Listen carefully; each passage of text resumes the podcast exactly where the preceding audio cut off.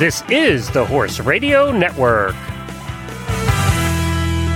What a beautiful day for horses in the morning.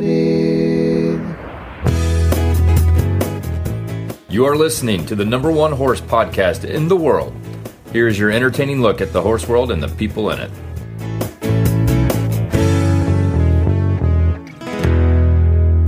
Well, good morning, everybody. I will give you the political update that we've been doing at the beginning of every show. Uh, one guy says he won, the other guy says he didn't, and that's our political update for today.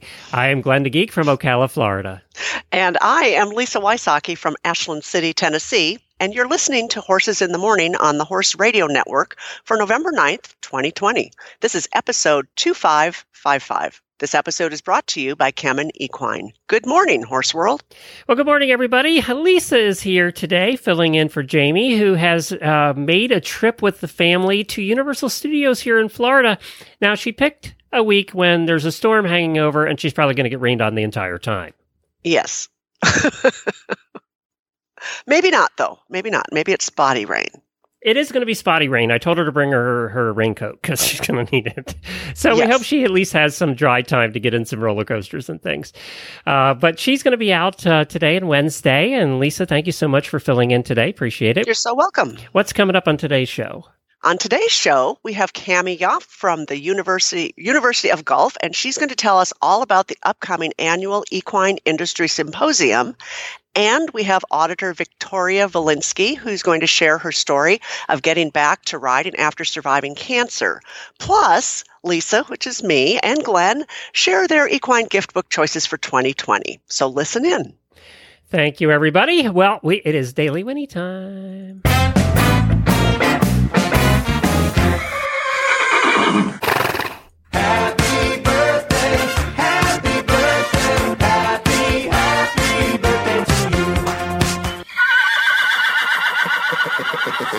Well, I have a happy birthday to auditors Lindsay Reynolds, Katie uh, Bachhuber, Cecilia Berger, Lisa Montfort, and Dressage Daily and friend of HRN, the person who runs Dressage Daily Rally, rather, is Mary Phelps.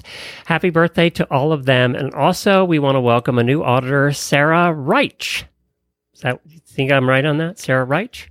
I think you're close. I think I probably got close. Uh, I think the rest of them I might got I might have gotten right. Jamie's not here to make fun of me about saying the names wrong today. So well, I think we've got Liza instead of Lisa. oh, Liza, you're right. It is Liza. Yeah. I did screw up one. See, I'm uh, that's See. that's that makes it a normal day here This on Horses in the Morning. That's right. Yeah.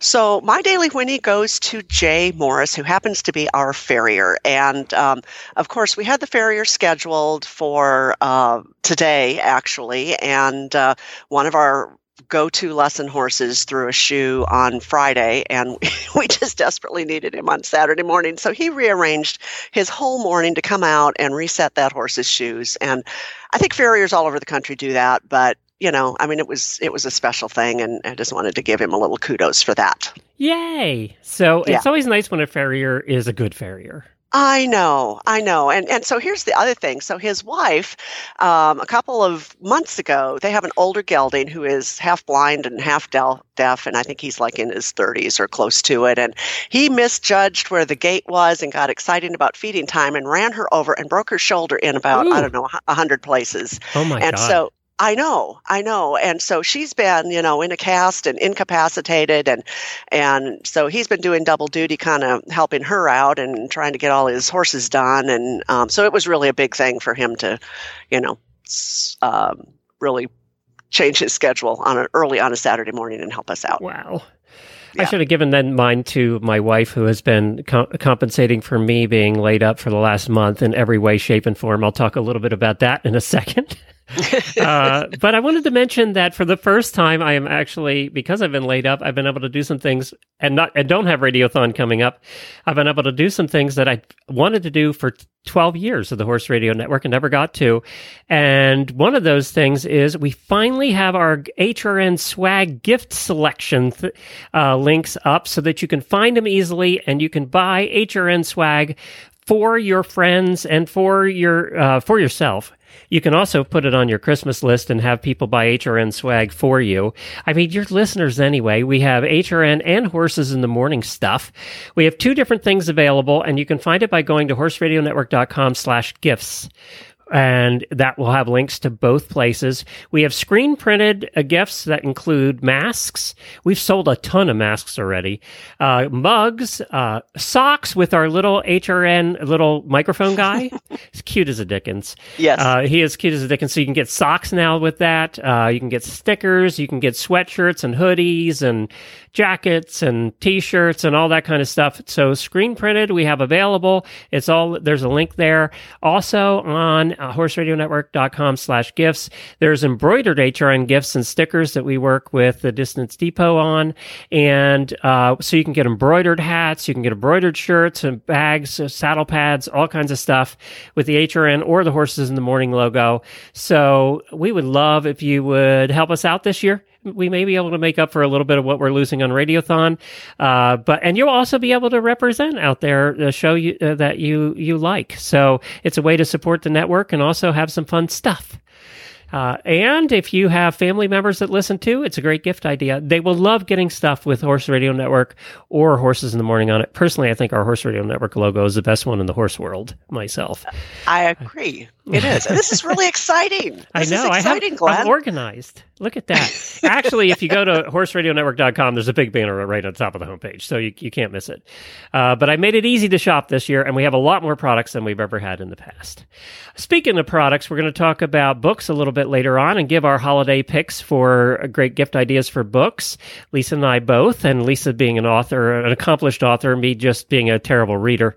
Uh, but Lisa, you have a new book coming out.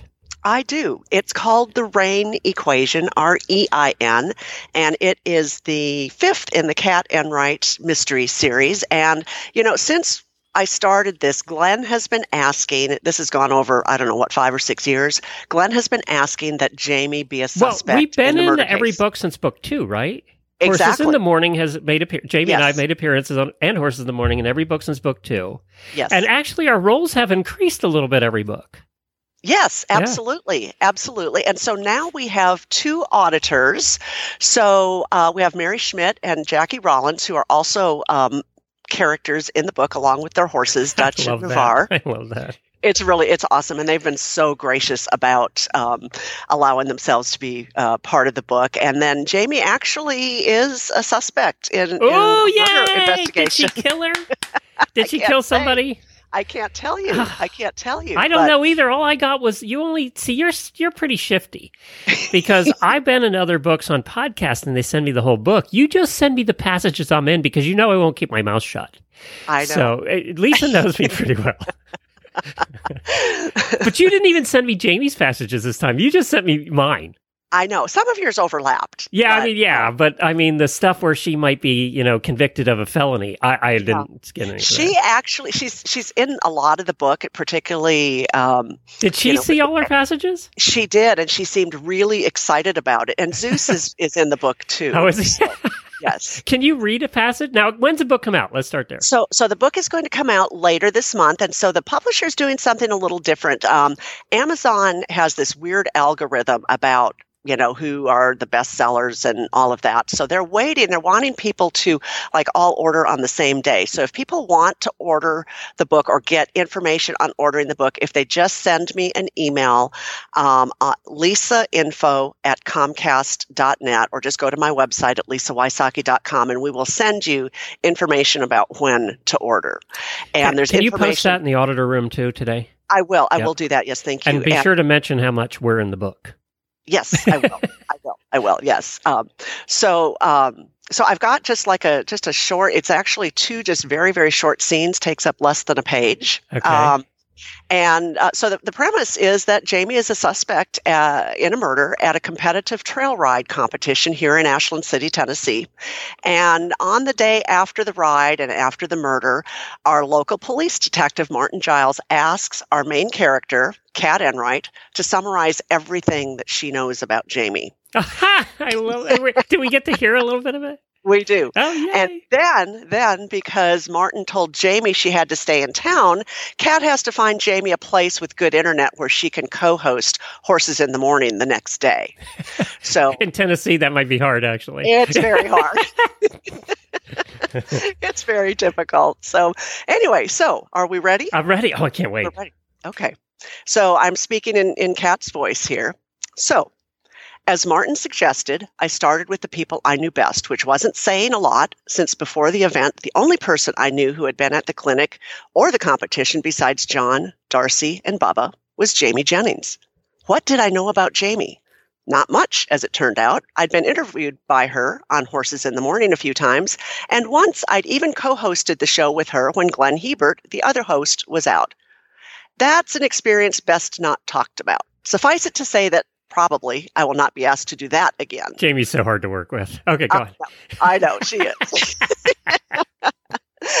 Back to Jamie. Here's what I knew opinionated, good with horses, lived in Oklahoma. Her horse Zeus liked to escape his surroundings and plod very slowly along the trail. She was a strong advocate of the horse, was married, and was a loving mom to one young son. That was it. Definitely not enough to pin a murder conviction on her or anybody else. Monday morning, I dropped Bubba at Cheatham Middle School and met Jamie outside the County Agricultural Extension office on Frey Street near the library. I popped my head into the office and explained the situation to the office administrator, who said it would be no trouble at all. And before I knew it, Jamie was set up and we were both on the air. So let me get this right, Glenn, Jamie's co host said. You both were at this competitive trail ride and a man died? He was murdered, Glenn, Jamie said. There's a oh, difference. she would I say guess- that too. That's so Jamie. I guess so, said Glenn. And Kat, you found him? I wasn't sure how much detail I should give out to the entire world, but Martin hadn't given me any restrictions, so I gave the Reader's Digest version of events. Well, Kat, Glenn concluded, you find more than your share of bodies, that's for sure. Thanks for sharing with us. And boom, I was done with the interview. I signaled to Jamie that I was leaving and she waved goodbye, already busy with the next interview. It was a fast paced show. You nailed that. You've been on the show so much. You've listened so much. You nailed it. Well, as I said, Jamie seemed pretty happy, and you signed off on on your parts, and uh, our auditors have it as well. So I'm just so excited. And so this book, people are either going to love me or hate me, or they're going to love Cat or hate Cat because the ending is a very big surprise. Ooh. And, and I didn't know the ending until like seconds before I wrote it. I yeah, everybody. She doesn't have an outline beforehand. She kind of, you know, that it comes to her and she writes it as she goes. And uh, I, I know a lot of authors have outlines and they kind of know where the end is going to be and then fill in the middle. But well, maybe they don't have voices in their heads like I do. and we'll But yeah. leave that one go. yeah, people are either going to love it or hate it. I'm so excited about it, though. Um, so hopefully you can you just can't wait to uh, let us know you're interested, and then just email me. I will put it on the auditor page, and um, uh, it's also on on my website at lisawysocki.com. a scoop here, right on the show. Yeah, Jamie is a suspect. That, I didn't even know that. That was the first I've heard of that. she is a suspect, Yay. major suspect, Yeah. and I can't tell you how that plays out because she may or may not be the murderer. Oh. Oh, I might finally get my wish. I don't know why I've always wanted to be the murderer, but uh, uh, maybe because I've worked with her so long. That's. Probably, probably. I could act in this situation. I could actually see her doing it. Oh, because somebody must have been abusing a horse then. Because she would kill somebody abusing a horse. Yeah. No. Yeah. Okay, I'm figuring out already. Look, you gave too much Yeah. away. Yep, yep, The whole no, audience no. knows exactly why she did it.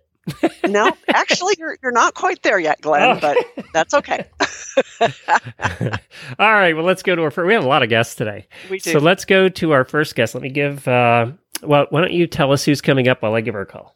Yeah, so we have Cami Young, who is a student at the uni- at the University of Gulf. I don't know why I keep stumbling over it's that. Guelph, I think. Guelph. Guelph. I know. Yep. Guelph. Yes, and they're I think they're in Canada, correct? Yep, they're in Canada. Yep. Okay, so that's probably why I don't speak Canadian. Um, At least not very well. So, she, as part of her event management class, is responsible for organizing the annual Equine Industry Symposium. And this year it's taking place November 16th through 20th. And they have like 20 different guest speakers from all over the world to discuss resilience, rethinking, restructuring, and reevaluating due to COVID 19. Right. Let's get her on. Yes. All right. I'm uh, ringing her up, and this will be Cami. Hopefully, she's there today. Yep, hopefully. Ring, ring, ring. Yeah. we the University of Guelph does. Hi, is Cami there? Hi, yes, this is Cami. Hey. Cami, you are on with Glenn and Lisa on Horses in the Morning. Hi, Cami. Awesome, thank you. Nice to meet you guys. Nice to meet you too. We are very excited to hear about your symposium. What can you tell us about that? Awesome. I'm very excited to share it with you guys. So, um, at the University of Guelph, we have the Bachelor of Bioresource Management, uh, majoring in equine management um, program. And every uh, year, we the program will host the Equine Industry Symposium. So this year is will be our fifth annual symposium, um, and we this year want to talk about resilience and specifically rethinking, restructuring, and reevaluating due to COVID nineteen. So if you're interested in this event, uh, you can register on Eventbrite.com for free and attend any night. Um, our nights are 7 to 8.30 p.m., November 16th to 20th. Um, you can also check out our Facebook page um, at 2020 EIS, um, or you can tell us that you're, if you're coming at the event page, which is just Equine Industry Symposium 2020, and we have an Instagram, which is Equine Symposium. So, we also have a survey. Oh, sorry. Oh, that's ahead. okay. No, this is all free.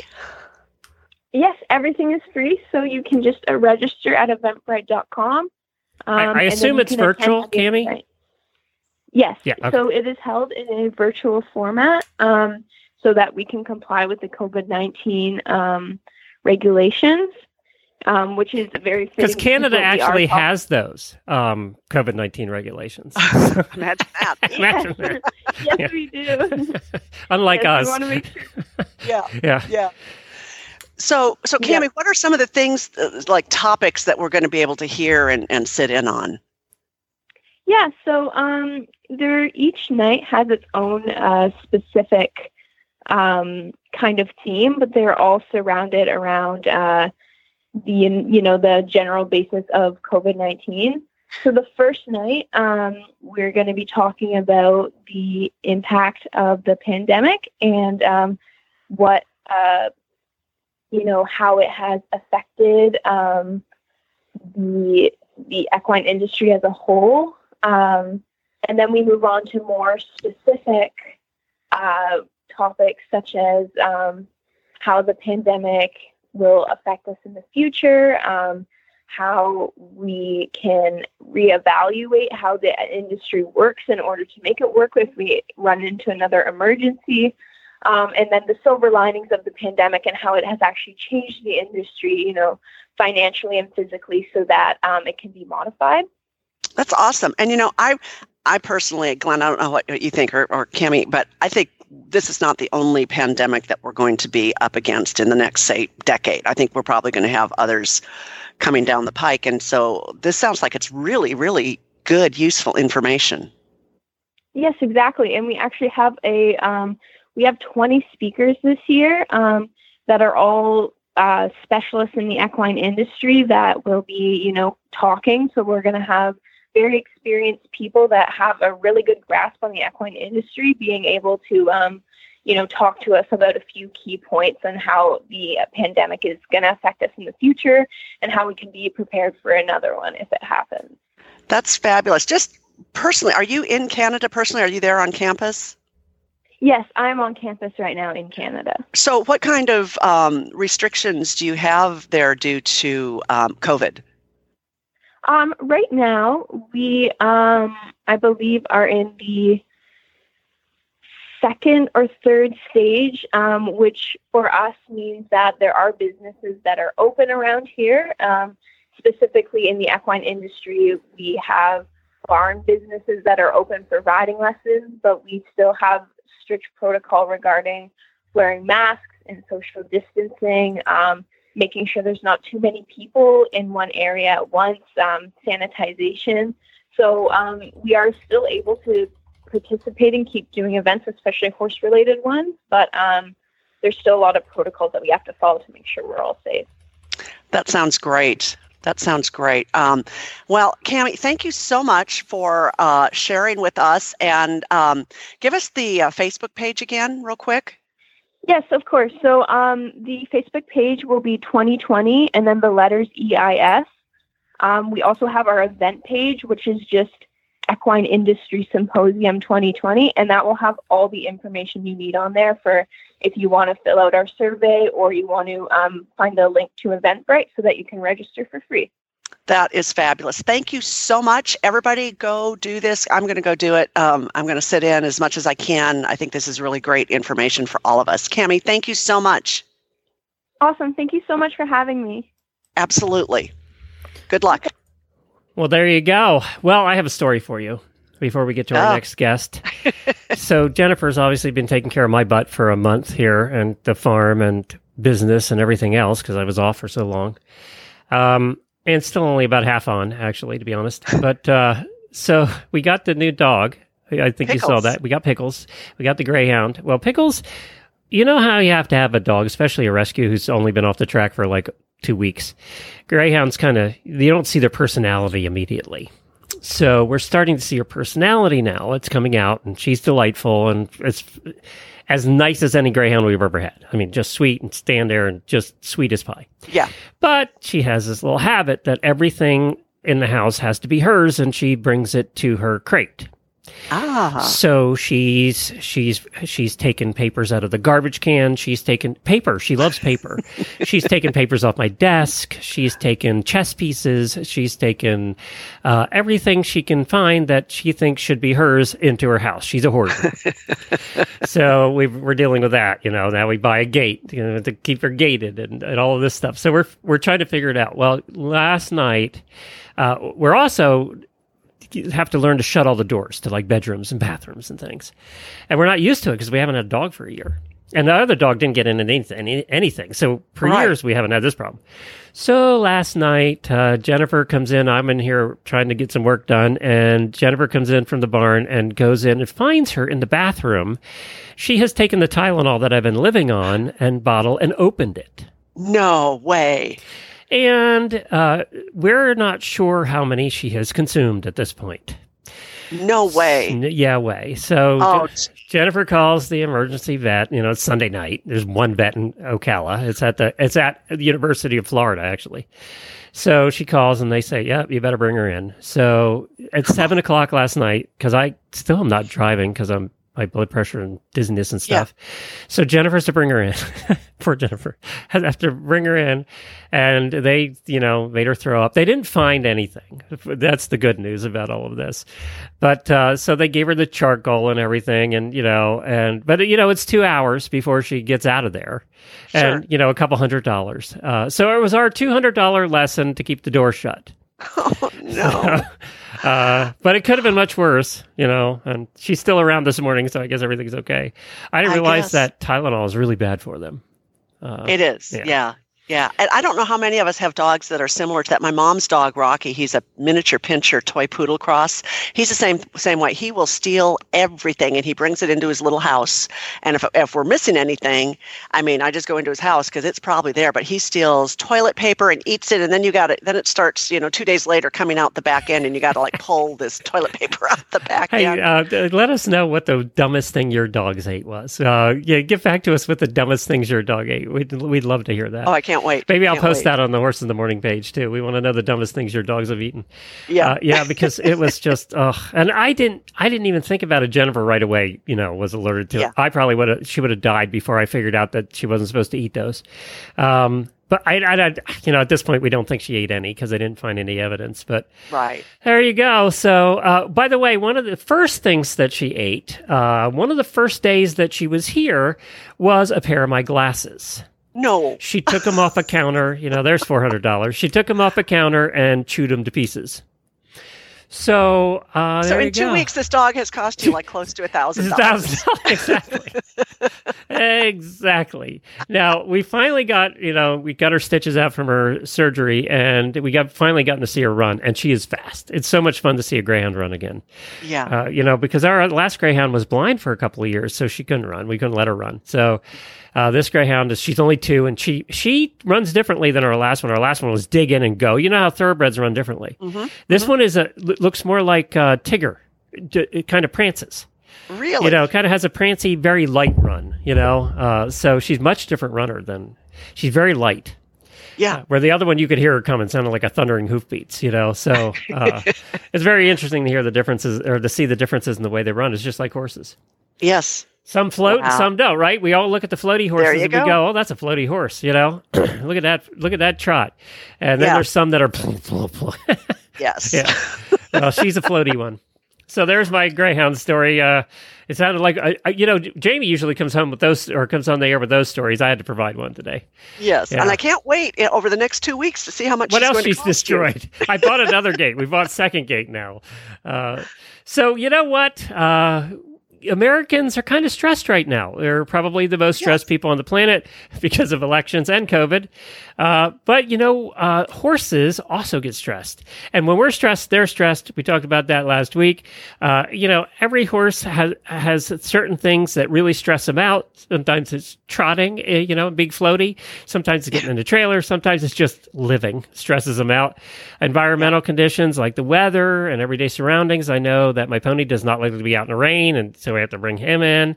Uh, travel also causes stress, uh, and even simple diet changes can cause stress. Ask me about that. I know about that for last month. Uh, All of these variables consi- consider to the different stress levels of your horse, but they all get it at some time or another. This might also come as a surprise to you. You can help reduce the negative impacts of stress by feeding your horse chromium every day. By lowering the levels of stress hormone cortisol and optimizing energy use, feeding chromium results in improved body upkeep, health, performance, and overall well-being. Uh, but uh, this is the important part. Don't feed just any chromium. Feed your horse the only FDA reviewed source of chromium propionate on the market today, and that's Kemtrace Chromium from Kemin. Ask for it by name and stress less. Learn more at Kemtrace Chromium at kemin.com slash chromium EQ. That's kemin.com slash chromium EQ. You can't buy Kemin directly. It is a, it is put into feeds and, and other things. So you have to go to there to figure out where you can find, uh, this particular product in what you're going to feed your horse. So, but you know, it's something that can really help stabilize your horse. We've had their representatives on and it really does work. So that's chemtra- uh, kemin.com slash chromium EQ. All right, let's get our next guest on. We're going to get one of our auditors on, and as all of you know that listen to this show, uh, at at nauseum probably, uh, I you know I had a cancer scare here a while back, and after that we heard from Victoria, one of our auditors, who is a cancer survivor, and we're going to talk to her a little bit about her journey and what horses have done to help her heal. All right, I'm going to cut there. Okay. 28. Take this out because I need to get a drink. Good first half hour. Yeah. I knew you weren't going to get much more out of her, so No, just- no, that she- was fine. was nothing. Wrap Yeah. it and go. You know. Yeah. Everybody got the info they needed. Yep. But it does sound like, I mean, I think I probably will sit in on some They stuff. have good. They put out good research up there. Mhm. It's one of the better uh, colleges in the whole world for equestrian stuff. And I noticed the way she pronounced it was neither how you pronounced it or how I pronounced She it. She said gu- gu- Guel. It's more Guelph. like mine, but It was more like yours, yes. Yeah, You had about 75% of it, and I had about 25% of it. and now I couldn't say it if I needed to. yeah, I think it was Guelph. Guelph. Yeah.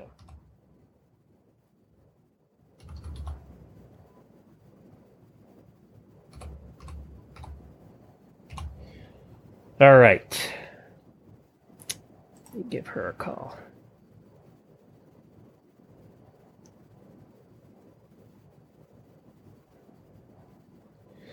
and I'll count us back in then. Okay. Victoria. Hey, Victoria. It's Glenn and Lisa. Hi. Good Hey. morning. Hey, Victor- Morning. Victoria. Before, I'm going to count us back in here. We'll cut this part out. Um, are you talking directly into your phone, not on a speaker? Yes, sir. Okay, you you know the rules. Good job. Yeah. All right. So let me count us back in and we'll get chatting. Okay. All right. Three, two, one. Well, we have Victoria on with us. She's one of our terrific auditors, and we always like meeting our auditors. You know, I always said when we started this network 12 years ago that every listener has a story, and today we're going to find out Victoria's story. First of all, where do you live, Victoria? Where are you at? I'm in Chicago, Illinois. Oh, is it chilly there yet? Um, it has been, but today it's actually a beautiful day. Can't wait to get to the stable. You're probably have nicer weather than us right now. So, Yeah, I think we do. there you go. We have your wind right now. Is what's happening. Uh, so, tell us a couple of years ago why you had to stop riding. Um, I was diagnosed with breast cancer. Um, it was a complete, uh, came out of the blue. I was, of course, my mother had breast cancer, so so we had been careful, my sister and I. But I had just had a clean mammogram about six months before. I happened to work in a hospital in oncology. Oh wow! Wow. And one day, yes. And one day I was carrying a whole bunch of gloves, boxes of gloves, which were really heavy, and they were leaning up against my left side. And after I put him down, I thought, ouch, what what hurt? And I touched my left breast and I found a lump. That was six months And- after the mammogram. Yes. Wow. Wow. Yes. Do you think A they missed it, or it just wasn't there then? No, it was not there. Wow, That's a little scary. that's aggressive. Yeah. Yeah. Yes. Yes, it was. It was scary. And then, you know, all of a sudden you're um a cancer patient in treatment. Well, now let me uh, ask you're- about that before you go on, because it, you worked in oncology. So, Yeah. it? I, I I need to ask you: Is it scarier knowing? You- Like we don't know. Like when you know, I just had my cancer thing. I don't know what I don't know. You know what you know. So, was is that scarier or less scary? I think it's it's kind of worse because you um, you understand um, the intricacies and some of the words that they're using that other people might not be familiar with. It's just a vocabulary thing Right. um, that I am familiar with. So uh, I I found it more frightening, and I was actually worried about the patients around me, um, how they would perceive having uh, someone in the unit who was also, you know, a caregiver, but was also an inevitably bald, you know, taking care of them. How did um, they? But actually, it ended up they. It was great, Glenn and Lisa. It was um, it was great. They felt a you had a kindred spirit in Yeah. them, and when they felt the doctors weren't understanding why they weren't hungry, they would look at me and say, "You get it, right? You know why I don't want to eat." And, and I'd say, "Yes, I do. I I get it." And then I'd start to say, "Well, you know, this is helping me with my appetite and and stuff like that." It was actually a beautiful bonding moment for many of the patients. And I I have one patient who unfortunately is still in treatment, and she calls me her bald sister because we were bald at the same time. Uh, you know, I hate So, that um, you had to go through this. I mean, I just, I just feel for you, but I'm, your attitude is so amazing, and I just love that you're finding the positives and that you were able to really give back in a different way. Oh, absolutely. That and I have a very good sense of humor. You need to be you need That's why she listens to this show. used. That's right. there's people you work with all of a sudden feeling your boobs and you're like, oh, okay. oh, that's oh. true. I didn't even think about that. This is new. well, This so is new and exciting. tell us a little about your battle. And Sure. So I was diagnosed um, and I received 16 weeks of chemo. And then I got a month off because you kind of have to recoup. And then I had surgery. I had a lumpectomy on my left side. And then I got a month off. And then I had 20 sessions of radiation. And then I had a month off. And then unfortunately, I had to go back on chemo because although I was so fortunate, um, Glenn, and I know you know those words when they say it hasn't metastasized yep. And you're just oh, and you just want to kiss everybody. Um, but we did learn that the tumor was a, a an aggressive tumor, so Mm. I had to go back on three more months of chemotherapy. Um, so I I could not ride at, at all. I, I couldn't do anything, but I will admit to continuing to work full time.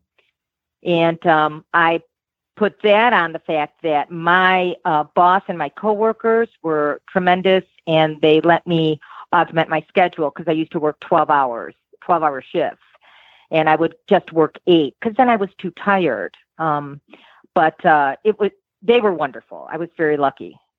So very what- lucky. So how long ago was this? It'll be three years in January since they I got the phone call And that said, "Yeah, you have cancer." and so you're still battling, or No, I've been clear now. Um, oh, eager to celebrate my uh, three years in January. I had a scare last month in which they found another lump in my right breast.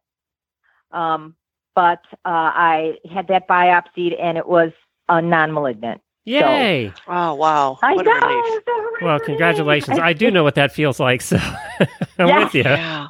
It's it's funny, Greg. You know when I got the uh, call, Greg. I'm sorry, that's uh, Lucas's owner, Glenn. When I got the call that I had cancer, I did not cry. I said, "Okay, well, you know, what do we do? What's next? Blah blah blah. Let me tell my family."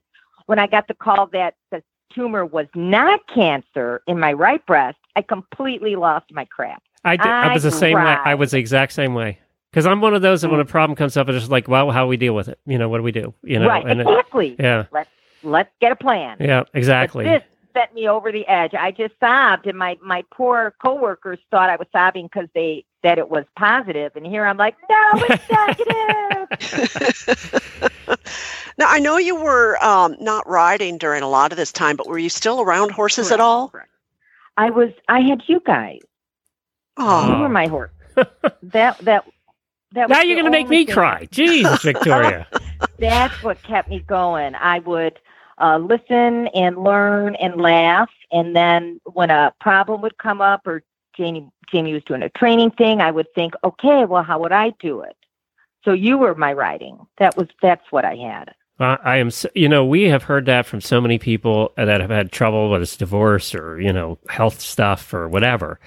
They're going through a tough time and they use this show. And uh, there's no better compliment than that, Victoria.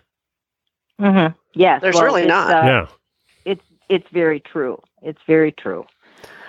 So I had been um I had not ridden by that time for over two years and a coworker came over and said, Oh, my brother Greg just bought a horse and showed me pictures. You love horses and there's this shows me this picture of this lovely black um OTTB gelding named Lucas. And just as an aside, I threw out there, Hey, if you ever needs an exercise rider, give me a call. Ha ha and that was it. Well, darn it, three months later, she comes over and says, My brother is wondering if you were serious about being an exercise rider. holy cow. And I said, I know, I know. That just shows. Open your mouth, people. It's, say something. say something if you're interested in something. So I, I go out to the stable. There's really no stables in Chicago. It, there's no room, and it would be horribly cost prohibitive. So it's it's out in a suburb, and I met a Greg Lucas's owner, and I I he saddled up, and I got on, and I only trotted around twice in each direction, and I was exhausted. I was so tired. I, I was so out of shape. Okay, so Victoria, you went out there to exercise the horse when actually the horse is exercising you. Exactly. exactly. and I came right out and said, "I'm, I, you know, Greg, I can't canter. I just, I, I can't do it." He says, "Oh no, that's fine." And I come in the, uh, come to the middle, and I dismount, and bam, hit the flo- floor. My Oh, legs no. could not hold me up, and I was so humiliated. And Greg was so kind. He picks me up. Lucas is completely uninterested in what is going he's on and and he makes a couple of very kind remarks. Oh, you should have seen a couple dismounts I had back in the day, and blah blah blah. He was so nice, and then he still said, "Well, would you be interested in in exercising, Lucas?" And I said, "Yes, of course."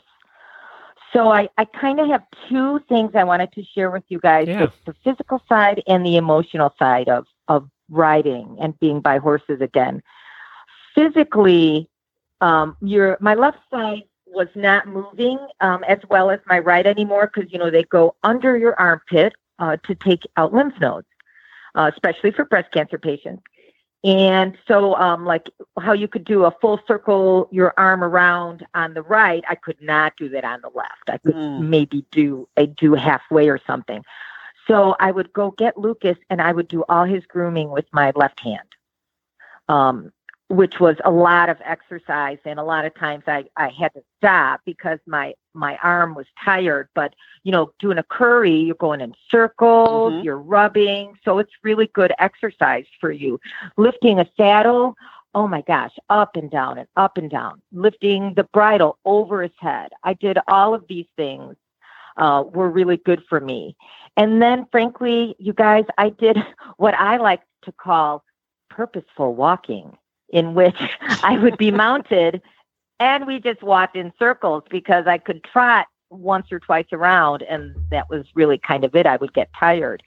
But as the weeks passed, I'm trotting three times around the arena, and four times around the arena, and five times around the arena. And one day I cantered Yay! and I was like, I I was I was just crying. I'm I'm riding. I'm like, ah, I'm going in circles. Lucas Lucas is the chillest horse in the world. He doesn't care. He's just like, okay, do you want me to stop? Do you want me to go? you you know, what do you want, lady?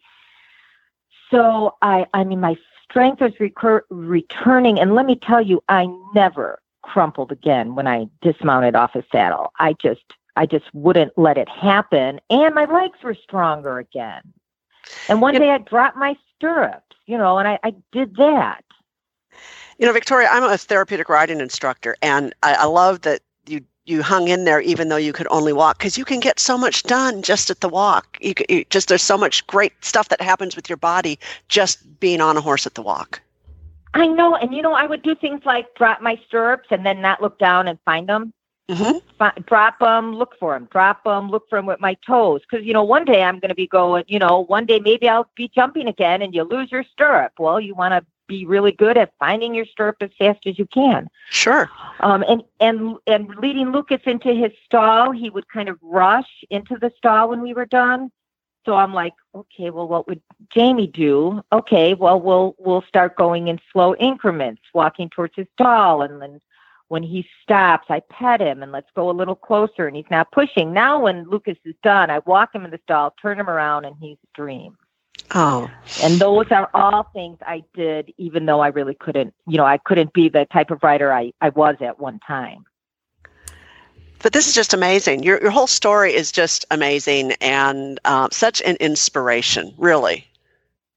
Oh, I it's it's I had I have a beautiful friends, family. I have uh, Greg is kindness and a, a wonderful. My family put everything on hold to take care of me. My mother, my father, my sister, my brother, and of course my job. Sure. Um, and isn't isn't it amazing the people and the horses that we need in our lives just kind of show up at the right time? Oh, I, I have still I have no idea. Sometimes when I'm putting on my uh, my riding boots, I'm like, how the hell did this happen? well, Louise, because I, get to ride twice a week in Chicago. Riding twice a week is is about two hundred dollars, and and I'm do and I'm doing it for free. I'm so lucky. Um, it's and, a- and the other thing I do want to make Yeah. sure I, I tell you guys about is the uh, the other benefits um, with the horse that I I found, and it uh, on a you know on a more of a personal or in psychological is it, it started at walking in the stable. The door is an old think of those old porch screen doors, and when you pull it, it makes that creaky noise. And that when I would hear that noise opening, uh, it meant I was going, I was here, I was going in the stable. And you walk in, and the door shuts behind you, and you smell the hay, and you hear the little shuffling of the other boarders' horses. And you take your horse out, and you're grooming, and you rest your your cheek on on their neck, and it's so warm. And the sound that you hear when you're getting in the saddle and the leather makes that creaky noise and you settle yourself and you lift up your reins and when you're done you're you're petting their their nose and you go down by that area in between their nostrils that I say if like satin and velvet had a baby, it would feel like that part of a horse's nose. It's a good description. It is actually, yeah. And and you you you stroke it and you hear that because they they he breathes out on you. That that was uh, equivalent to chemo and surgery and radiation because I, I fully give them the credit, you know, medicine the credit credit for curing my cancer. But Lucas cured everything else. Hmm. Amazing. You can't say any better than that. And Yeah. I'm Very, very, very glad lucky. that you heard those words, by the way. I'm very glad that you heard those words. Oh, Uh, yes, thank you. Let's keep it that way. no Uh, metastases. yeah, yes, I know. let's keep it that way I for know, both Greg. of us. Uh, Glenn, I've been thinking about you as you've been going through this, and I'm like, oh, you know, but um, you know what they say when you're going through hell, keep on going. Yeah, well, you know what? Yes. That you know, I I help out the guy who runs the hiking radio network, and uh, when they hike, uh, long distance hikers say we have no choice, we just have to keep putting one foot in front of the other. What are we going to do? We're in the middle top Right, of a mountain. exactly. What are you going to do? Right? You you just keep walking because that's the only choice you've got. So right. And in our uh, case, we keep on trotting or you keep on driving. yeah, You know, we just keep or I keep doing shows. You know, to right. Exactly. keep with you going. Lisa, you- Lisa, you keep you keep on working with the therapeutic writing. We just keep going. Yep, Yeah. just keep That's going. the best thing. Yeah. Victoria, this has been an amazing story. I'm glad you told it. I'm glad you, we were able to Oh. share it, and I'm glad that the horses in the morning had a little bit to do with your recovery too. I would I would say a, um, more than a little, you guys. So thank you. Well, we we really appreciate you joining us this morning. Thanks, Victoria, and uh, Sure. keep no getting those negative tests. Okay. Thank Yeah. you too, and everybody else out there. Uh, please take care of yourself. All right. Bye bye. Yeah. Bye bye. All right. Thank you. Bye bye. So I wanted to, uh, you know, y- y- y- what you said is is right. I mean, it, it's true. We just keep having to, we just keep having to move, right? I Yeah. mean, it's it's the only option think- we have. I think that's true of any any really huge challenge in life, whether it's physical or mental or situational. You just have to keep going. I belong, excuse me, to a group on Facebook that is for men who have cancer. Mm. And uh, one of our other listeners, Lou, who uh, just uh, joined the group because he's fighting a battle right now with that. And it's amazing what these guys have been fighting for years. And uh, they, they call themselves the Wolf Pack because wolves stick I together love that. And they I take care that. of their injured. Uh, they they make sure the injured are protected. So it's it's a great group. Uh, but boy, oh boy, I mean, what some of these guys are going through is incredible. Yeah. And at young ages, you know, it's uh, it's tough to see them at at such young ages. It's Yeah, and that's a really good reminder too that you don't have to be, you know, 50 plus to get cancer. no, I mean, they're in their thirties, a lot of Yeah. them, and they're you know Yeah. in stage four. Um, you know, it's incredible. I wanted to give a special shout out. It's not a secret, so I can talk about it while we're talking about cancer to Heather Russell. Heather, I don't know if you know Heather, but she's been on our shows a number of times. She competed in the Mongol Derby. She's a long distance Mm-hmm. rider. She's friends with Devan Horn, uh, Daredevil Devan, who's been on our shows many times. And Heather reached out to me uh, right after I found out my diagnosis, and she uh, she was terrific. I mean, and she's recently had a, she went through chemo. She she's young. I, don't know how old she is, 40s maybe. Yeah. Uh, but she had a battle with cancer. Uh, it caused, uh, she's talked about this. It's not a, it's not a secret.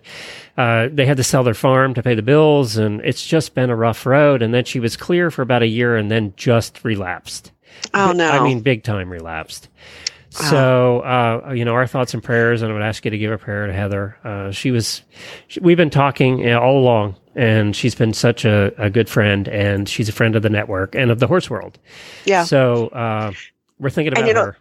Yeah, absolutely. And you know, that's just one more way where our healthcare system is screwed up. Nobody should have to sell their house to pay for medical Yeah. treatment. No, and I'm I'm battle. You know, we, we're not selling our house. We uh, we fortunately have Yeah. good health care, thanks to Obamacare, by the way. For everybody that hates it, Huh. it saved my butt.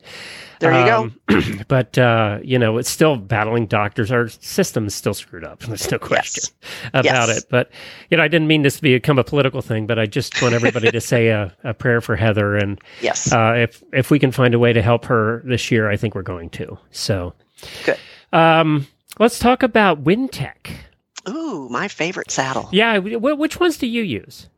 So we've got uh, a couple of the Wintec dressage saddles, and I will tell you this: we've had them for 10 years or more and they were used when we were when they were donated to colby's army.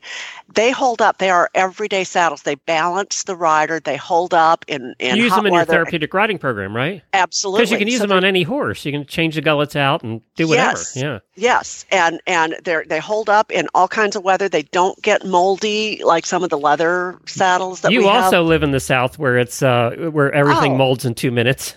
Yes. Yes. And and it's just awful i mean and, and the upkeep of trying to keep the mold off is horrible but i love riding in the wintec saddles because they balance you they're lightweight i, I just I, i'm just of an age i'm just over the, the really heavy saddles anymore and and then to be able to hose them off to clean them off is just Yes. terrific.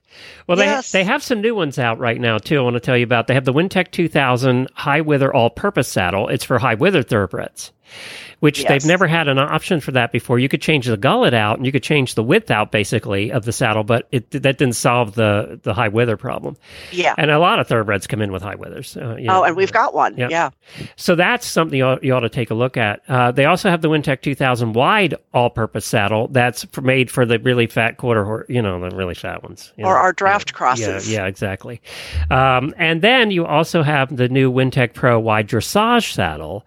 Uh, that's a grippy dressage saddle made for wide dressage horses because we know there's there's no dressage horses that are skinny; they're all fat. no Uh, so, yeah.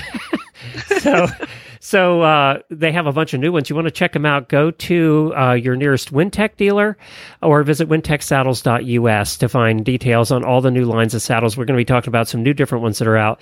They're also the official saddle sponsor of the United States Pony Club and the American Riding Instructors Association. All right, it is time.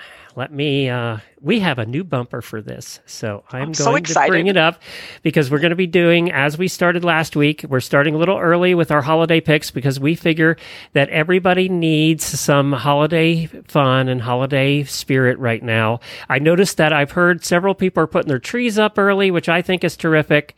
So let's hear uh, our new bumper. And here's another Horse Radio Network holiday gift idea. And today, for a holiday gift recommendations, Lisa is an author, a well-known author. So I had her pick her, her favorite, uh, her favorite books for the horse world, and she's got a list of ten. And then I have a couple that I'm going to recommend too. You don't have to remember all these. We're going to put them in the show notes. We'll put links to every one of these books in the show notes, so you'll find them there. Just uh, if you're on a podcast player, you should have the show notes right there, or you can go to the website at horsesinthemorning.com and you'll find them in the show notes. So let's run through them quickly here, Lisa. What do you have? not- well, my number one is anything written by Dick or Felix Francis. Uh, mysteries, horses. Uh, it got me involved racing. in He has writing, 40 racing. books he's written. It's amazing, and they're so good. They're so well done. Jennifer and, has read every one. oh, Every single I think Yeah. probably a lot of the listeners have read every single one, but they're you know they're classics, and so you know you can actually go back to something that he wrote in the '60s or the '70s and and give it as a gift because it's still it still holds up. It does. know. No question. Yeah. Yep. Yeah. Yeah. Excellent choice. And that, yeah, number two, Centered Riding by Sally Swift. This, for me, as a riding instructor, is, and even as a rider, is is my go-to book. And it doesn't matter what discipline you ride, you can find something of value in this book. I- Centered Riding. and this has been around a long time. Jennifer is was a centered riding instructor. And so Oh, you know that she's read this book inside and out, up one side and down the other. Um, uh, yeah, so she she was a total believer in centered riding. yeah, it's it's just really helpful no matter what it is that you do on top of a horse. And then number three would be uh, Flying Changes by Sara Gruen. Um, a lot of the readers have probably read this, but if you haven't, this is a great gift, or you know somebody who loves horses or just loves a really good book. I think this is a book that's kind of becoming a classic in in the Mhm. horse world. I agree. Yeah. Yeah, um, but it's it's really good. Flying Changes by Sara Gruen. And then my number four is um, a book that I just adored as a child. So if you have uh, a young girl or even a young boy who loves horses, any like six, eight, ten, I don't know, twenty-eight, um, the Album of Horses by Marguerite Henry. Uh, a classic, but such great pictures and such great information about, you know, somebody who's just getting into horses. It's it's my go-to gift for, um, younger girls who are really those horse lovers. Um, my favorite, probably of I, all I was actually kind of surprised to see this on here because you know it was just written yesterday. exactly Yeah, yeah. brand new, The Art of Horsemanship by Xenophon. And so Xenophon was a Greek horseman around 400 BC. That's like 2,400 years ago. I mean, and so this is a book that was outlined his horse training methods. It's not long. I'm not sure exactly how they pulled the- Translated it. Yeah, yeah. exactly or did the papyrus or the scrolls. I don't know how Was it on a wall or was it actually on papyrus? I don't know. in a cave. Yeah. I don't know. I don't know. And you have to kind of understand that this was really written before saddles were in use, and he was writing talking about cavalry war horses. But to me, the the information and there's some information in there that's uh, a little harsh, maybe, but it's so interesting because he had such great insight about the horse, and I kept thinking, I think we lost a lot of that for a couple of thousand years, and now we're just getting back to it. And, then- And- and again, this was written before Christ, 400 years. So, Exactly, like- exactly. Plus, you can get it on Amazon. I think it's like six dollars. Yeah, it's not much. I, I remember it wasn't much. No, Yeah. but it's really a unique gift for for the horse lover. And then um, I know a lot of the listeners have don't have large farms, and um, so horse keeping on a small acreage by Cherry Hill uh, is really a go-to and there's so many great ideas. Even if you have a bigger facility there's really some really great ideas that she has has given in this book. So uh, great for new horse lovers and great for those who have been around a while and just maybe looking for a new different way to do things. Okay. um, number seven on my list is Riding for Life by Raleigh McAllister. So, this is kind of a horse lifestyle book written for women. It's beautifully done, a lot of really great photos inside, but she talks about diet and exercise and how it relates to your horse and how it relates to riding. And I just, I read this book like every couple of years, I reread it. I, I just, and I know Raleigh, she lives in Kentucky and just uh, an amazing woman. But this is really a, a unique, really kind of a special lifestyles horse book for people. Very good. Number eight, Suffering in Silence by Jochen Schleese, uh, Schleese Saddlery. And this is my uh, just definitive book on saddle fit. And not everybody's going to ride uh, in a Schleese saddle, maybe, but there's some really good information no matter what saddle you ride, if you ride English or Western or hunt seat or dressage or what it is that you do. There's really good saddle fit information and really good information about how the saddle affects the performance of the horse. They've been on our Um, show a number of times over the years too, talking about saddle fit. Oh, they have? Yeah, re- really experts on it. They really are, really are. Um, number nine is Hugger Mugger by Robert B. Parker. I never heard of this one. So he wrote, wrote all the Spenser novels. And um, the Spenser for Hire was a TV show back yeah, in yeah, the yeah. Okay. Yeah. So Robert B. Parker has really affected my writing just because I tend to go on and be really expansive, and he writes in like super short sentences. and so if I get like really long and effusive, I, I go read a Robert B. Parker novel and I kind of scale myself back. Half the words, Lisa. Half the words. afterwards afterwards and so robert b parker has passed on uh, he also wrote some novels as evan hunter uh, some police precinct novels but this was the only horse book that he wrote and it's a horse racing book and uh, it, i just love it it's it's it's got some of my favorite characters in in the book they're not really of the horse world but this is a horse mystery uh, so really uh, this is a good one to check out and then my number 10, um, and I, I just have to self promote just a little bit, is The Rein Equation. It's my new book. But I That should really, have been number one. Well, these aren't in any particular We're order. we're we're in it. It should have been number one. Well, there you go. We, can- we, can take, we can take the zero off the 10, Glenn, and move it up. so I just think just because of the ending, and you guys don't jump to the ending, please, just when you read it. No, that ruins the book. it ruins everything. But I just think it it this is really something I'm really proud of. Okay, if you're a listener to this show, you're required to buy this book. I mean, we're in it. Jamie might be a murderer. You got to get this might book, and then you got to shut up. Don't give away no spoilers. Don't go in the auditor room and say, "Oh, you should have." heard." Don't do that. Okay. No spoilers. You can say you love the book, but don't no spoilers. Okay. No spoilers. it comes no out the end of the month, and uh, again, go to your website and just uh, contact you. Yeah, yeah, Okay. and then we'll give you information. And this is all in an effort to get her book higher on the list. Yes, Yeah. it's all about the Amazon backend algorithm. Good. All right, I have a couple holiday picks too uh, for books, and these are the two that I've heard about most from our listeners this year. So the most feedback we've gotten, we've had the we've had the authors on, and they read the book, and they really and you know they post about it. So these are the ones I've seen the most posts about, uh, and I think they're both fairly new. Tik Maynard in the middle are the Horsemen. Uh, it, this book, everybody's loving this book. I love this book too. Uh, you know, Tik is a great guy, and you know he's a great guest when we have him on. He just he's just a good guy, and Yeah. uh, you know it comes across in his horsemanship, and I think th- he's trying to point that out in the book, right? And Yes. uh, that the title fits this book so well. It does, it does, and it, I just think it's really well done too. It's it's just it it follows a an arc, and and it I just got a lot out of it. The other one is our friend from the New York Times reporter, Sarah Maslin Nir. She um, has been on the show. She was actually on our, one of our COVID specials because she had COVID early on. Uh, and she's been coming on the shows for years, and it's called Horse Crazy, and it's by uh, and I'll put a link into this too. But it's it's this is a this is a book. Have you read it yet?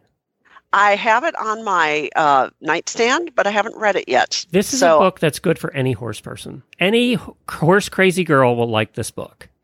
Uh, so this is this is one that you can get for anybody. It's you know this is a, it- she tells a lot of stories. Uh, Monty's in this book. Um, so uh, if you like Jamie and you like Monty, you're going to like what she has to say in this book as well. So uh, it's called Horse Crazy, uh, and of course she's you know she's a good writer, so she works for the New York Times, uh, and uh, Sarah does a great job with it. And we'll have Sarah back on again, uh, but it's out now, so you can get that book as well. So those were those were my picks. Those were good picks, Glenn. All right, let's talk about Eco Gold saddle pads. No slipping, no sliding, no problem. Eco Gold secure saddle pads are engineered to keep your horse's back comfortable while keeping the saddle in place for a safe, competitive ride. They have impact protection throughout the seat and ultra thin flaps to provide the rider with better communication and a more stable riding position. Available in both English and Western styles, you can find the entire collection at ecogold.ca. That's ecogold.ca.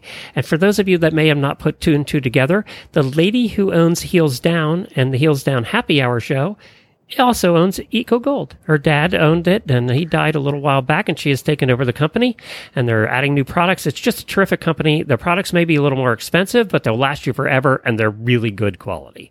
I had not made that connection. Yes. That's Yeah, fabulous. I just gave away a secret, I think. Um, but That's okay. That's fabulous. it's a fairly 'cause I love public that secret. show. It's a fairly public secret. A public secret. I love that. yeah, Patricia runs uh, runs that and started Heels Down magazine, and then Yeah. we've been talking to her for years. I knew known for years, uh, and then they did. She wanted to do this show, and that's where Heels Down Happy Hour was born. It wanted to be different than Horses in the Morning, kind of the other Sure. end of the day.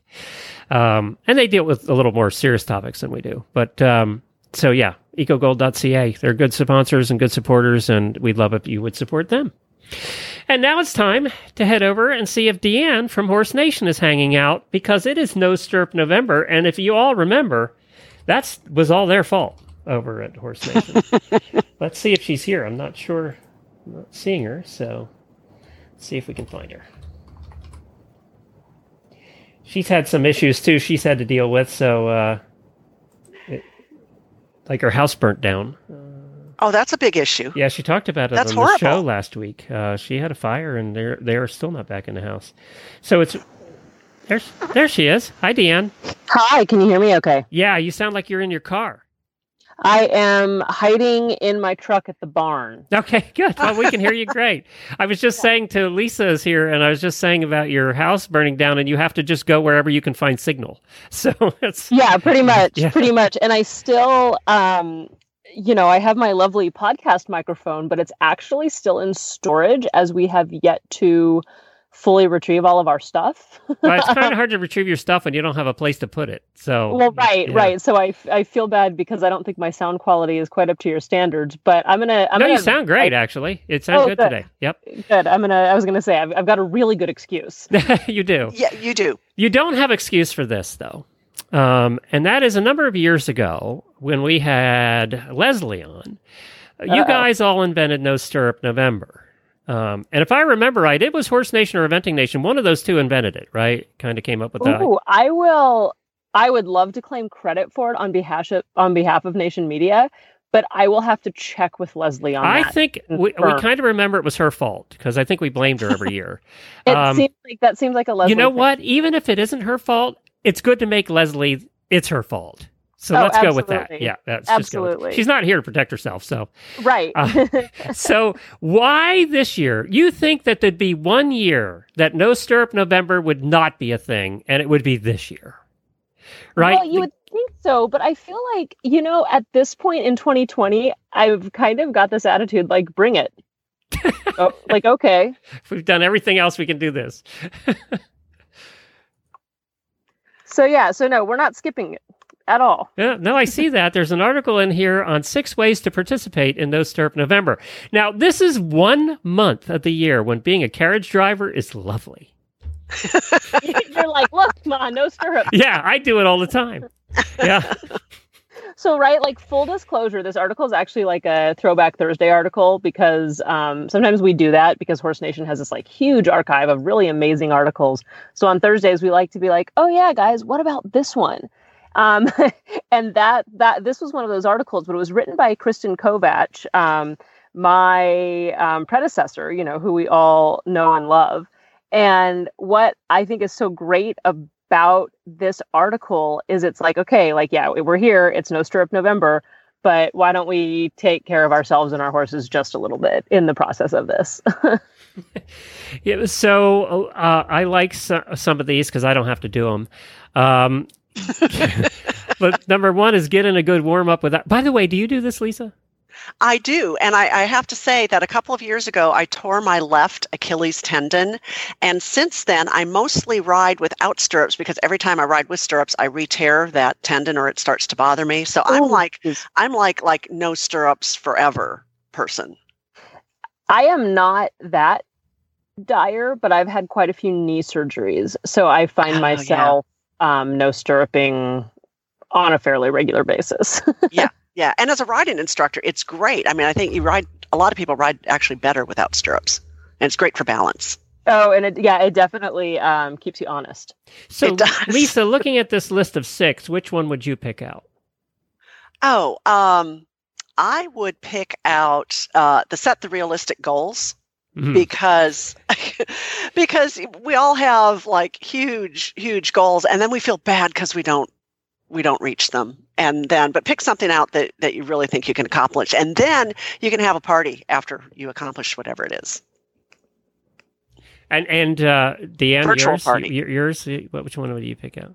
I'm kind of boring. Um, uh, number four, the work with a trainer or instructor. I feel like, I feel like in general, that's always the best advice you can give a horse person, like ever. I don't like. There's you know, there's that meme that's the joke that like, what's the answer? More leg. The trainer's like, what's the answer? More leg. I feel like this is the other part of that. What's the answer? Take a lesson. Get a trainer. Like, work with a professional. Even if you are a professional, find another professional to work with. yeah Well, I I say do all of them until you fall off your horse because I, I don't have to do any of them. So that's my opinion. but glenn what about those people who drive in the, like the Standardbred races don't they have kind of have like stirrups that they put their feet in Yeah, but we're still sitting back and relaxing while we're This doing is it. true. I mean, we're This still in a seat. We're not in a saddle. So yeah, that is a little different. I was gonna say that's yeah, that might be a different um level of, of yeah. So I'm looking here also one of your other articles was 11 do's and don'ts of horse shopping in a digital age and I think we've covered most of these on our thousands of really bad ads we read on Fridays every week. Oh Um, my goodness. Yeah, we've covered most of these.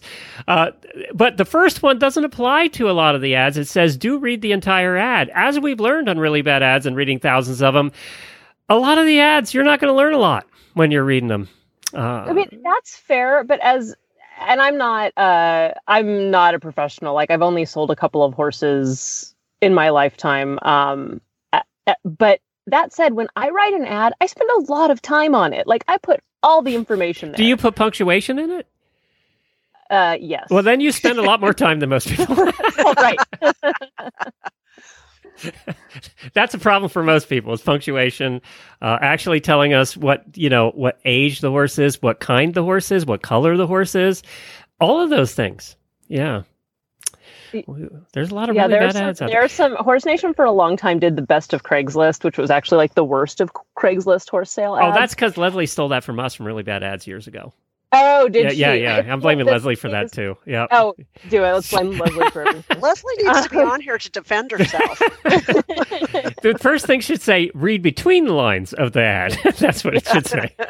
'Cause- but and I I tried to revive it when I came on as editor, but um people stopped sending them in. And Yeah. admittedly, right, like my Craigslist only really shows me my area. Um so so I for as much as I would love to revive it, I can't you know, I only have so much time in the day and can't sit and peruse the national Craigslist horse ads because also that would, you know, diminish my faith in humanity. That's right. We we cover it every Friday here for you. The listeners are still sending hundreds of ads in, and we cover it every Friday, so no problem there. But you ought to go take a look at it. Uh, head on over to horsenation.com. It's 11 do's and don'ts of horse shopping in the digital age. It was very good. Um, and, you know, videos, videos, videos. Uh, you know, Jamie's talked about that in the show so much. If you don't have a good video, I don't even want to look at your horse. Uh, you know, whereas videos years ago weren't a thing, pictures were a thing, right? You didn't send videos because you couldn't send videos. Yeah. So uh, now it's so easy to send videos. If you don't have a video, something's wrong with your horse. It's lame. It's right lame. or i hate i mean i don't hate i'll be nicer than that like then there are the people who are trying you know and you give them credit because they're trying but dude your grainy far away video of you trotting three strides on the In the horse rain. like I, Yeah. I can't this tells me nothing. Like this is worse than no video. All it does is make me zoom in and get really frustrated. Or the horrible horrible photos. You know you get you get off the left shoulder and all you can see is the horse's gigantic head because it's out of proportion. You can see nothing else of the horse's body. Right right or or these pictures where it's only with the saddle on i'm like no no no no Yes. no no yes take saddle off stand that horse square because saddles hide all manner of sins especially Yeah. like in western world right they cover a lot yeah and i like number two on your list don't contact the seller asking for more information just the, the point is to be specific. You know, we had a yard sale here at Colby's Army. It's the mega, mega yard sale a couple of weeks ago. And I can't tell you how many dozens of emails that I got saying, Can you tell me more? Well, what is it that you want to know? I mean, everything's in the flyer. what do you want to know? and like yes i can tell you more like that is a possibility but what about- is it? about what do you want to know more Yeah. Yeah, The and, feet, and I don't have time to braid its mane do this Like- 12 times back and forth. I really don't. Yeah. Because you're not going to come out and look at the horse anyway. right Yeah. right Yeah. And I like the one on here too, and this goes for almost anything you're buying. And we've had this happen a few times. Uh, is be prepared to put a deposit down, because if if the horse is going to be held, you're going to put a deposit down. Uh, you know, I'm not holding a horse or any other thing I'm selling without a deposit. Right, Uh, right. And yeah. then I, I always want to add to that. I didn't. Um, Ashley Francese wrote this article, and she did a great job. But I feel like the addendum there would be, and also when you put a deposit down, if you then change your mind, you don't get the deposit back. Well, and I was just going to say, follow that up with a written agreement. If I wouldn't put a deposit Oh, down without a written agreement, and uh, which outlines whether you get your deposit back or not, right? Um, that should be in the written agreement. Right, No right. question. Or even some portion. I don't know. Anytime, and maybe it's just who I am, anytime I put a deposit down, I'm assuming that I'm paying for that person's missed opportunities to sell said object, whether it be a horse or whatever, to someone else. So if I back out, basically that's the cost of doing business. Right. Sure. Yep. Uh, uh, well, I agree with you. Go over to horsenation.com and check it out. Thanks again, DeAnn, for uh, for hiding in your truck and talking to us. sure thing. You guys have a good afternoon. Are you going to be in the house by Christmas? By the way. No, not even. remotely. Oh, that's No, the um, contractor. So the so the great thing about 2020, on top of everything else, is due to COVID 19.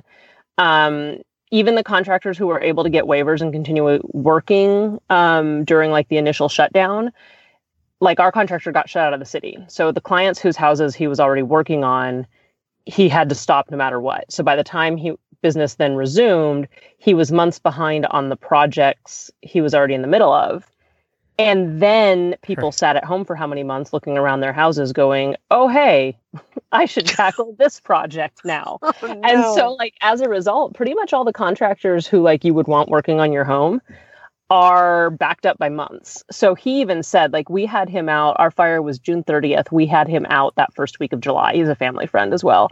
And he went, like, yeah, no problem. But I'm going to be honest with you. It will be fall before I can get into your house. Uh, well, you know, You know. and then we had six hurricanes hit Louisiana and knock out half the state's houses. Uh, you know, so there's the rest of the contractors. right, right. And then, the, then there's the whole supply thing. So, yeah, it keeps life interesting. Uh, and the rest of the contractors in Florida are here at the World Equestrian Center. Oh my God, there must have been a thousand out there the other day. It was crazy when I drove by. It's just nuts. Wow. All right, guys. Uh, thank you to DeAnn for stopping by. We'll talk to you again. Yeah, sure week. thing. right. You guys have a great day. You too. Bye bye. Well, Lisa, remind everybody to go to lisawysocky.com to get the book, the new book with us in it, yep. with Jamie as the horrible murderer. Uh, Possibly. Poss- Possibly. I'm not just going to give it away, Glenn. yeah, it's Lisa Wysocky, W Y S O C K Y. A lot of people want to put an I on the end, but there's a Y because my great grandfather got mad at his brothers and changed the spelling. is, that, is that what happened? Yes. That's funny. Not funny, but funny. Yeah. it's Yeah. funny a couple generations later. exactly. yes. Exactly. I'm sure it wasn't fun then. no. Yeah. It was probably over something really stupid, like most family arguments are. Oh, I'm sure it sure it was. And going back in my genealogy, this has nothing to do with anything, but but those two brothers like firebombed each other's houses. I could see. Oh, my both, God. Like like new, newspapers.com. Oh yeah. I mean, it was it was all detailed. oh my god, they had a serious. That wasn't over nothing. That was over definitely something. It was over something. Yes. Oh my god. Well, thanks everybody for joining us. Tomorrow is Endurance Day, and then I have a special co-host on Wednesday who was never co-hosted before. Jacqueline Burke, one of our terrific listeners who and an auditors who is an eventer out of Virginia, wanted to give it a try. So I sent her a mic and she's going to co-host on Wednesday. So Fabulous. Yeah, isn't that fun? And then Yes. Jamie will be back on Friday, providing she doesn't get waterlogged in Florida at Universal Studios.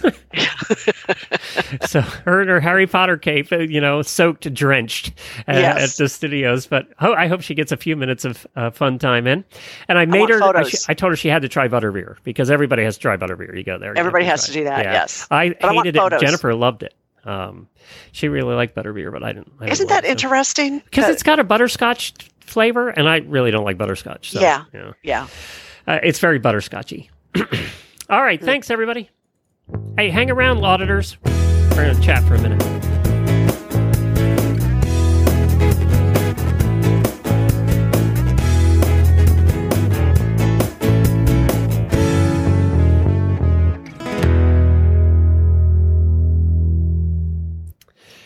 All right, because I haven't been able to eat real good food here for a while, Lisa. Uh, by the way, good show. Thank you. That was fun. Thank well, thank Yeah, you. It was through- fun. It was a fun show. It went quick. It seemed like today. It did. Yeah. It did go quick.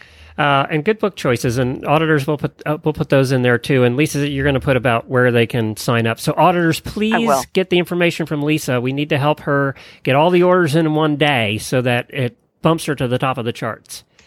Where Thank charts thank will you be on?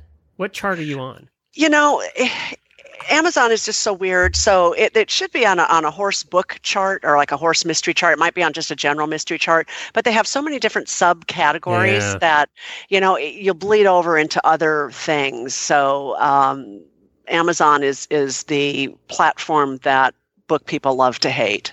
My my uh my uh, friend in podcasting, actually one of my mentors, Dave Jackson, wrote a book, uh, and I have it here. It's uh, "Profit from Your Podcast." It's called, and I he sent me a copy of it. I did not see it ahead of time. He sent me a copy of it, and I was embarrassed how much Horse Radio Network and I am in there. so Really? Yes. But that's good. I mean, when I looked at the index, it was like oh, entire paragraph of it of pages. so that's great. I said, Dave, you're, that was embarrassing. He said, well, I've, you know, because he's my mentor. And he said, well, I've learned more from you than you've learned from me, which isn't true. But, uh, but yeah, so uh, yeah, definitely do that. Help Lisa out. Help her get to the top of the charts on that. We'd really appreciate it. Uh, we, do we have permission to read the second book now? oh, yes. Yeah, yeah. we, we Well, need to get no. that done too. No, what we're waiting on is is a, a little deal point thing, and also on the audio thing that we discussed a Oh, while okay. back. All right. So Yeah. we're close, maybe, to have Yes. something. Anyway. Yes, but uh, we can talk later. I Okay. need, we need something from you, I think. All right. So this is the other thing is I wanted to talk to you about, and I want to talk to the auditors about. Do you do any of the home delivery chef meal things? I have in the past. What have you uh, tried? I couldn't remember which one we tried, but the food was awful. We ended up throwing half of it away because it was rotten. Um, I remember that. What yeah, what one was I can't don't remember for the life of me which one it was. It's a couple of years ago. Maybe gotten better. There's so many now. That's all the ads I get on Facebook are for the home meal things.